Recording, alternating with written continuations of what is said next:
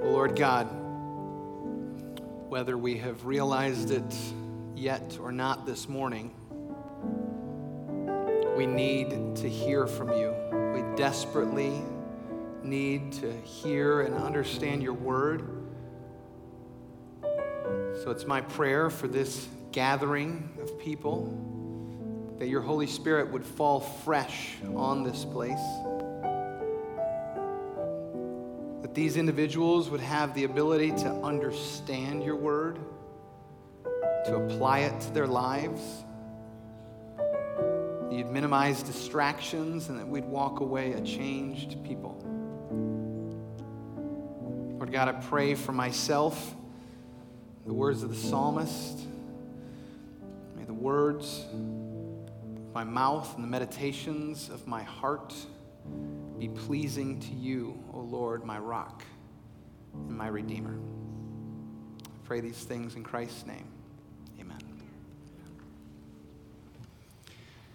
Well, you've probably heard the not so great joke about our state that Michigan has two seasons winter and construction, right? Winter and construction.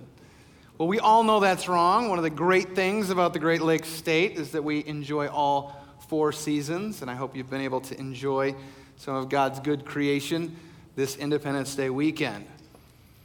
But we have to admit, don't we, that if we've spent much time on the roads these last couple months, that construction zones and traffic delays abound this time of year. And with those traffic delays and construction zones come signs. Lots of public notices, signage, especially along the interstate.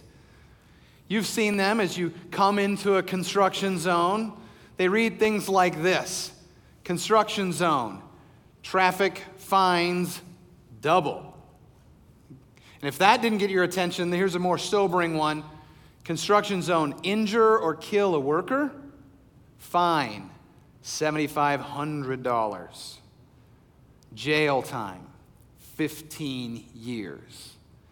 These signs are public notices.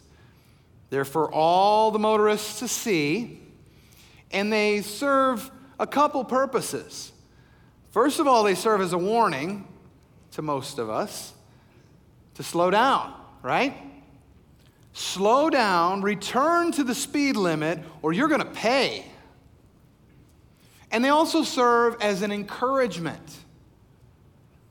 Slow down, return to the speed limit, and you, as well as all these hardworking construction workers, will be safe. So they're a warning to the law breaking motorists, and they're an encouragement to those who choose the law abiding way. There's a sense in which our sermon text for today from Isaiah 45, if you want to turn there, Isaiah 45. Today's sermon text is a public notice. But it's not a public notice from MDOT, it's a public notice from God Himself. And as you turn to Isaiah 45, let's remember that when we hear God's word read, or when we read it for ourselves, we ought to be reverent and attentive to it. It's an encouragement to bring your Bible week by week to gathered worship. Some of us have fallen out of the habit of doing that, but just bringing it sends a signal that I want to listen to God's word and I want to make sure that the preacher up front is saying what God actually says. Or if you're here today and you're using technology to access the Bible on a phone or an e reader or a tablet, one way to ensure reverence is to maybe use the do not disturb feature on your phone so that you're not distracted by notifications of an email or a call or a text message. I suppose you're exempt if you are waiting for a text message from children's ministry because your child is unruly. But otherwise, use your electronic device wisely so it actually helps you revere God's word and doesn't distract you. And finally, if you're here today and you don't own a copy of the Bible, stop by the welcome desk on your way out. We'd love to give you a copy of God's Word so you can read it for yourself. This is God's Word. This is His public notice to all people from Isaiah 45, 22 and following. Listen as I read. Turn, excuse me. Turn to me and be saved all you ends of the earth. For I am God, and there is no other. By myself I have sworn, my mouth has uttered in all integrity a word that will not be revoked. Before me every knee will bow, by me every tongue will swear, and they will say of me, In the Lord alone are righteousness and strength. All who have raged against him will come to him and be put to shame. But in the Lord, all the descendants of Israel will be found righteous and will exult. This is God's simple but profound notice to all people everywhere turn to me and be saved, all you ends of the earth. I want us to take note of three things about this notice from the Lord. First of all, it's a universal notice, a command to all people, everywhere, for all of time. And we have to remember that, in one sense, Isaiah the prophet is writing primarily to the people of Israel in the 700s BC, and he's prophesying about events that'll take place from his lifetime up into the 500s BC. That is the primary audience. However, we should keep in mind that he also says, All you ends of the earth, turn to me and be saved. So while Israel in their day and age needed to turn from lifeless idols to trust in the Lord again, because they had been influenced by the pagan nations around them, the Lord is calling all the ends of the earth, people from every nation, people from every tribe, from people, every tongue and people to turn to Him and be saved. It's a universal call. Think of it this way. If you're driving on I 69 or I 96 or 94 or 127, whatever you're driving this weekend, you are bound to the traffic rules of that road whether you're a citizen of Michigan or not, whether you're a United States citizen or you're a foreigner visiting for the holiday weekend. Those rules are created by the people who make those rules. And so the Lord says, I am God. I've created you. There is no other God. And so everyone everywhere needs to turn to me and be saved. It's a universal notice. The second thing I'd like us to understand about this notice is not only is it universal, it's also very firm. It's a firm word, a command to repent. That's what turn means to turn or repent, which is to turn away from one thing by deliberately turning to another thing. So you're changing directions. You're shifting, you could say, allegiance from one thing to another. And so he says, Turn to me. It's like a warning when you're headed down a one way exit ramp in the wrong direction. Turn around, turn around, turn around. Otherwise, you're doomed for a head on collision. Here, the Lord says, Turn, repent. As I said, at the most foundational level, the people of Israel who would have first heard these words would have known exactly what the Lord was calling them to turn from. They had fallen into the trap of idolatry. In Isaiah's day, people would have crafted for themselves or purchased in the marketplace idols, little images made of wood or stone or precious metals that they could sit on a table or at a shrine or somewhere on a shelf in their home, and they would literally bow down to these representatives of make believe deities. They'd spend their time and energy and money on these things. But they weren't God. There's only one God, and there is no other. And so Isaiah is saying to Israel, Turn from those things to me and be saved. It's kind of silly that they would devote that much time and energy and effort to these lifeless idols, isn't it? I mean, it's absolutely ridiculous that these created things could have so much value and be so precious to them.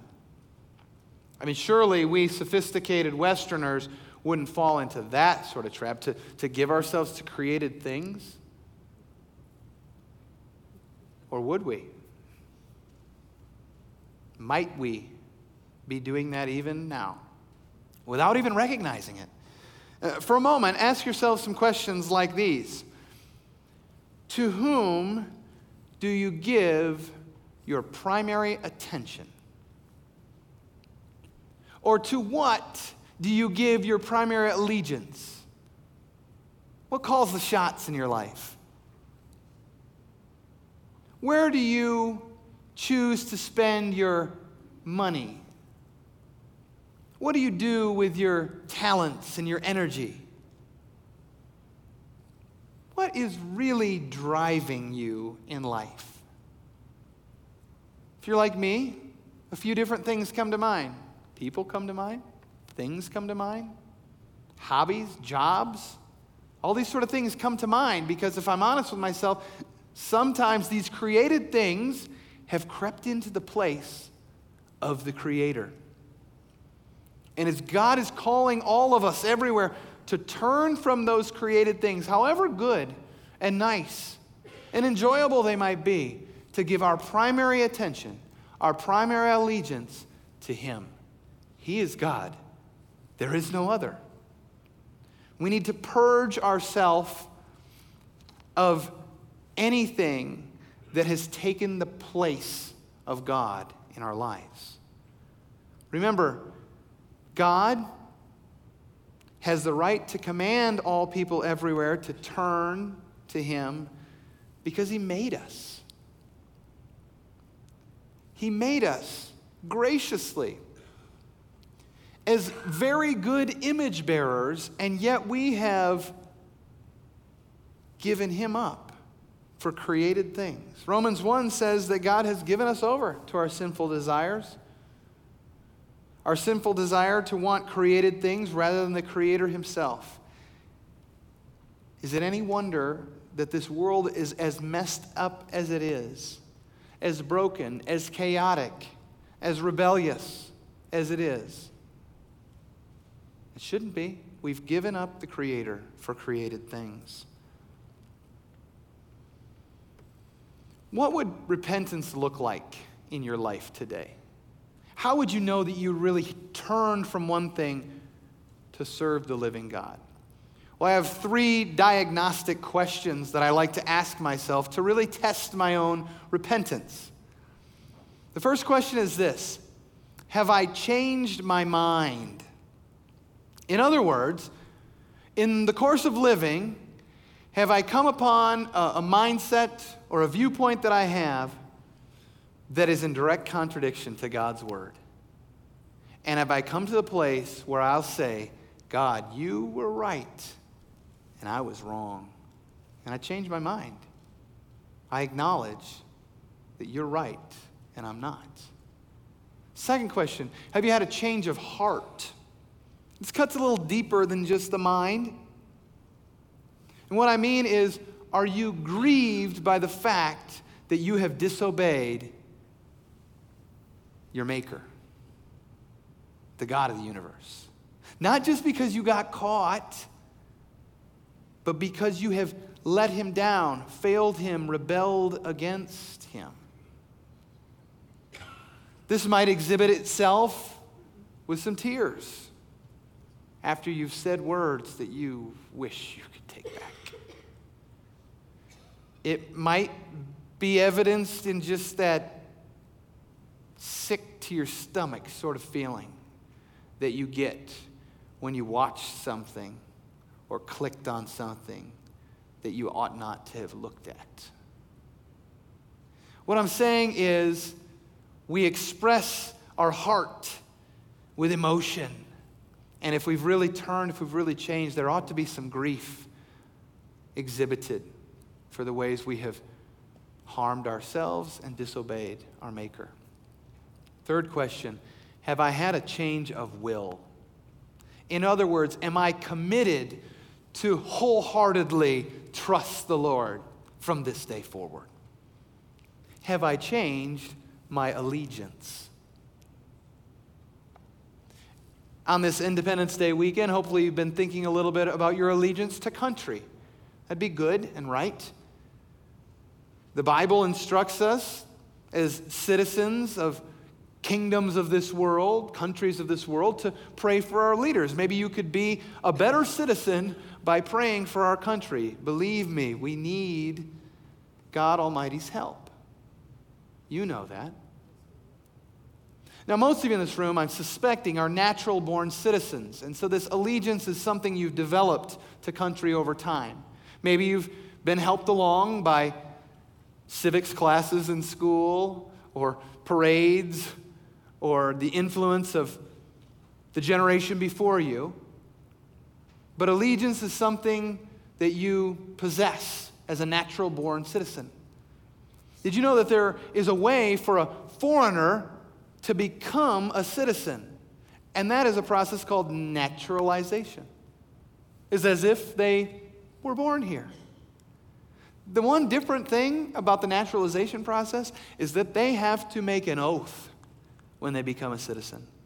And this oath is a powerful picture of a shift in allegiance. Listen to these words I hereby declare on oath that I absolutely and entirely renounce and abjure all allegiance and fidelity to any foreign prince, potentate, state, or sovereignty, of whom or which I have heretofore been a sub- subject or citizen that I will support and defend the Constitution and laws of the United States of America against all enemies, foreign and domestic, and that I will bear true faith and allegiance to the same. It goes on to say later, I take this obligation freely, without any mental reservation or purpose of evasion, so help me God. Powerful, isn't it? I turn from my birth country to give allegiance to the United States. If that's the seriousness of an oath of citizenship, how serious should our oath of repentance to turn to the Lord be? So it's a firm and universal notice. But I want you to also note that this is a gracious notice from the Lord Himself. Though God has every right to punish us for our wayward idolatry, He offers us rescue. He offers salvation. He offers forgiveness. He offers life everlasting. If you were with us last Sunday, you remember Pastor Don preached from Psalm 103. You don't need to turn there now, but this picture of our gracious God is captured so well in the words of Psalm 103. Listen to them again. The Lord is compassionate and gracious, slow to anger and abounding in love. He will not always accuse, nor will he harbor his anger forever. He does not treat us as our sins deserve or repay us according to our iniquities. For as high as the heavens are above the earth, so great is his love for those who fear him. As far as the east is from the west, so far has he removed our transgressions from us. As a father has compassion on his children, so the Lord has compassion on those who fear him. For he knows how we are formed, he remembers that we are dust. As for man, his days are like grass. He flourishes like a flower of the field. The wind blows over it, and it's gone and its place remembers it no more. But from everlasting to everlasting, the Lord's love is with those who fear him. and his righteousness with their children's children, with those who keep his covenant and remember to obey his precepts. It's reassuring, isn't it? All these images of compassion and grace and a good, loving Father, they abound in Psalm 103. But did you hear the phrase, those who fear him? Those who fear him, it appears three times in those 11 verses. You see, God's covenant love, his compassion are only really realized and experienced by those who fear him, which is just another way of saying those who have turned to him, those who have trusted him, those who have repented. Those who keep his covenant and those who remember to obey his precepts. In other words, repentance is not optional. You can't remain in your sinful ways. And obedience really matters. Obedience is the fruit of our faith. Now, contrary to popular opinion, these words, this call to repentance, reminds us that God is not a universalist. In other words, not every person gets to heaven in the end. We know that because not everyone repents of their sin and turns to the Lord. Human history has proven that, right? But remember this this is a gracious notice from the Lord. All those but only those who have habitually turned from sin and trusted the Lord will be saved, rescued. If we want to be rescued, we must first repent. We must turn in order to be saved. And in our repentance, we will find a God who is filled with love and compassion and mercy. Now, although all people won't ultimately experience salvation, this text reminds us that all people will one day acknowledge the Lord as the only God and King. In fact, the Lord guarantees it in this passage. He follows his universal and firm and gracious notice with a divine guarantee. As one commentator puts it, people everywhere have been put on notice. One day, they will all have to bow the knee to the Lord and confess the truth about him. Listen to verses 23 and 24 again. By myself I have sworn, my mouth has uttered in all integrity a word that will not be revoked. Before me every knee will bow, by me every tongue will swear. They will say of me, In the Lord alone are righteousness and strength. The Lord here is making a promise. He's swearing to do something. He's guaranteeing that this will happen. Every knee will bow and every tongue will confess that He is Lord, that He alone is right, that He alone is strong, that our counterfeit gods, our idols, can never measure up to His greatness. He's guaranteeing it. And he swears by himself to prove it. What does it mean to swear by something? Well, remember when you were a little kid and you wanted to prove that you were telling the truth or to assure others that you would keep your promise? You might say something like, I swear on my grandmother's grave that I'll do that. What you were saying when you used that phrase was that you were increasing your commitment to keep the promise. You were wanting your friend to know that you would be truthful because presumably your grandmother was valuable and precious and you wouldn't want to dis- dishonor her by lying, right? Well, in the same way, but in an amped up sort of way, the Lord swears by himself. Because if you think about it, if God is God and there is no other, there is nothing more precious, nothing more valuable, no one more trustworthy than the Lord Himself. He always speaks with integrity, the text says. He always speaks a righteous word. His word is irrevocable. His word is bond. Our God does what he says he will do. This book is a track record of his faithfulness. You can count on him over and over and over again.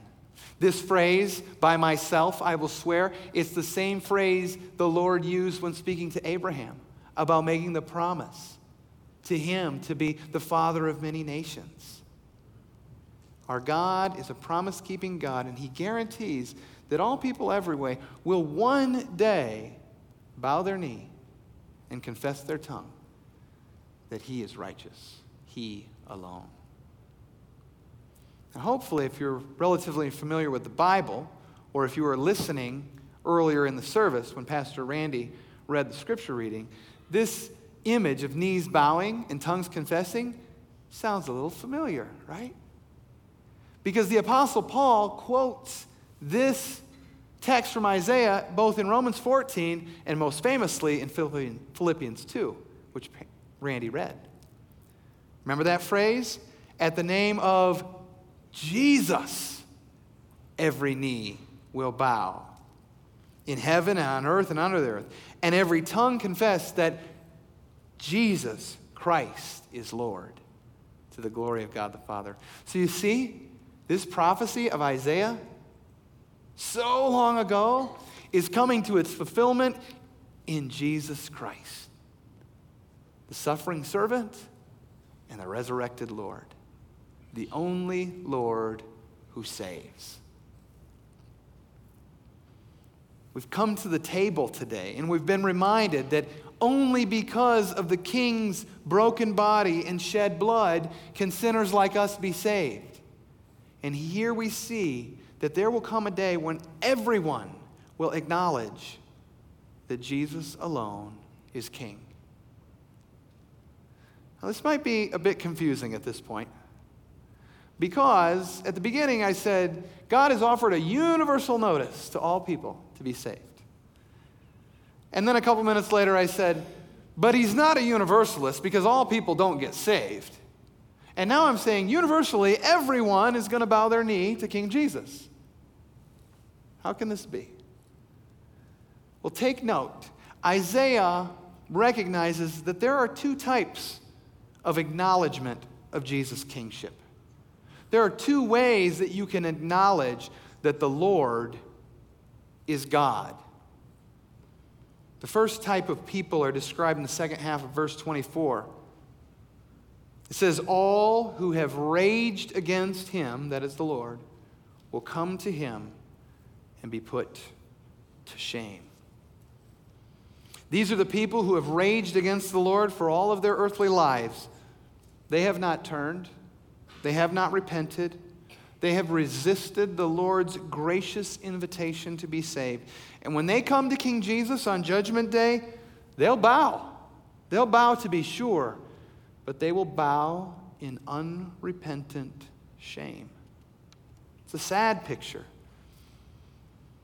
If you've been watching the news over the past couple weeks or been on the internet, you might have seen the grisly pictures of the convicted murderer and prison escapee David Sweat, who spent the better part of last month with his now dead partner in crime, Richard Matt, running from the New York State Police and from the National Guard. You see those pictures? David Sweat, shot, bloodied, captured. His head is bowed but it's bowed in shame to the lawful authorities. Now, to my knowledge, he shows no remorse for his wicked ways, but now he can no longer deny that the government has won. They are right, they are strong. His life is pitiful, and his punishment is inevitable. In the same way, there will be many hardened, unrepentant sinners who have spent their lives raging against the Lord, incensed by his gracious word. And they will bow as conquered foes too late for salvation, too late for rescue. Now, you may not be a David Sweat or a Richard Matt or an Osama bin Laden, but if you haven't yet wholeheartedly turned from sin and trusted Jesus, confessing that only by faith in his shed blood and his glorious resurrection do you deserve to be saved, you too are destined to bow in eternal shame. You might think of yourself as an upright citizen. You might be a religious churchgoer. Or maybe you're one of those proud, brazen rebels and you're here today only because somebody drug you along and you don't believe or pretend to believe. Whatever the case, if you haven't yet turned to the Lord, bowing in unrepentant shame is in your future. Unless you turn today. Because when you turn, when you turn to the Lord, you will not see a vindictive tyrant, you'll see a gracious king. A gracious king whose love for you far outseeds the affirmation that this world would want to give you in your sinfulness. No, this gracious king will call you out of rebellion and call you to a better way and lead you to a life of human flourishing here and eternal life in the age to come. If you haven't yet turned to Jesus, will you turn to him today? Be saved. He's gracious and willing to forgive anyone who believes. There's a second type of people described in verse 25 a type of people who also bow. And these people will bow not in unrepentant shame, but in repentant glory when the Lord returns. They're described as descendants of Israel in the Lord, which is to say that they're distinguished from the merely ethnic Israel. Lots of people could trace their lineage to Abraham and Isaac and Jacob or Israel but they haven't yet trusted, believed in the Lord. And so these are those of us who have been grafted into the promise of Abraham by faith in Jesus. Even if we were born Gentiles, we can taste and see that the Lord is good because of what he has done for us in Christ. So, a descendant of Israel in the Lord is you if you're a Christian here today. And I want to remind you, brothers and sisters, that this message is an encouraging one for you. It's encouraging because it says that one day you will be found righteous and you will exult.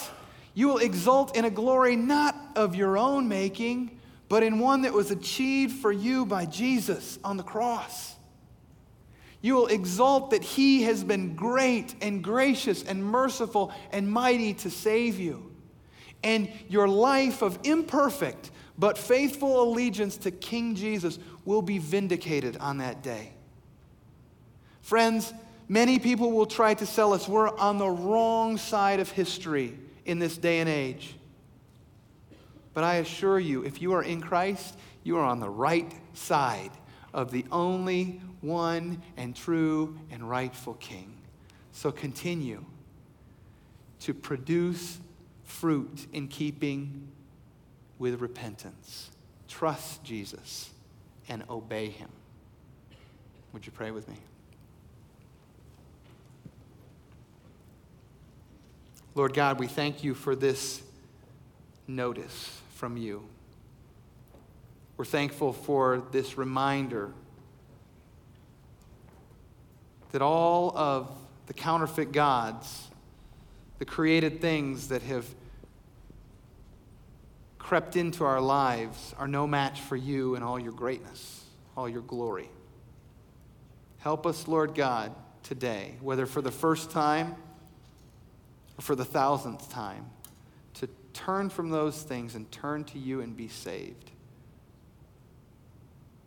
We want to be there on that day willingly, joyfully, praising King Jesus the one who died for our sins and rose from the grave as the only Lord who saves. In his name we pray.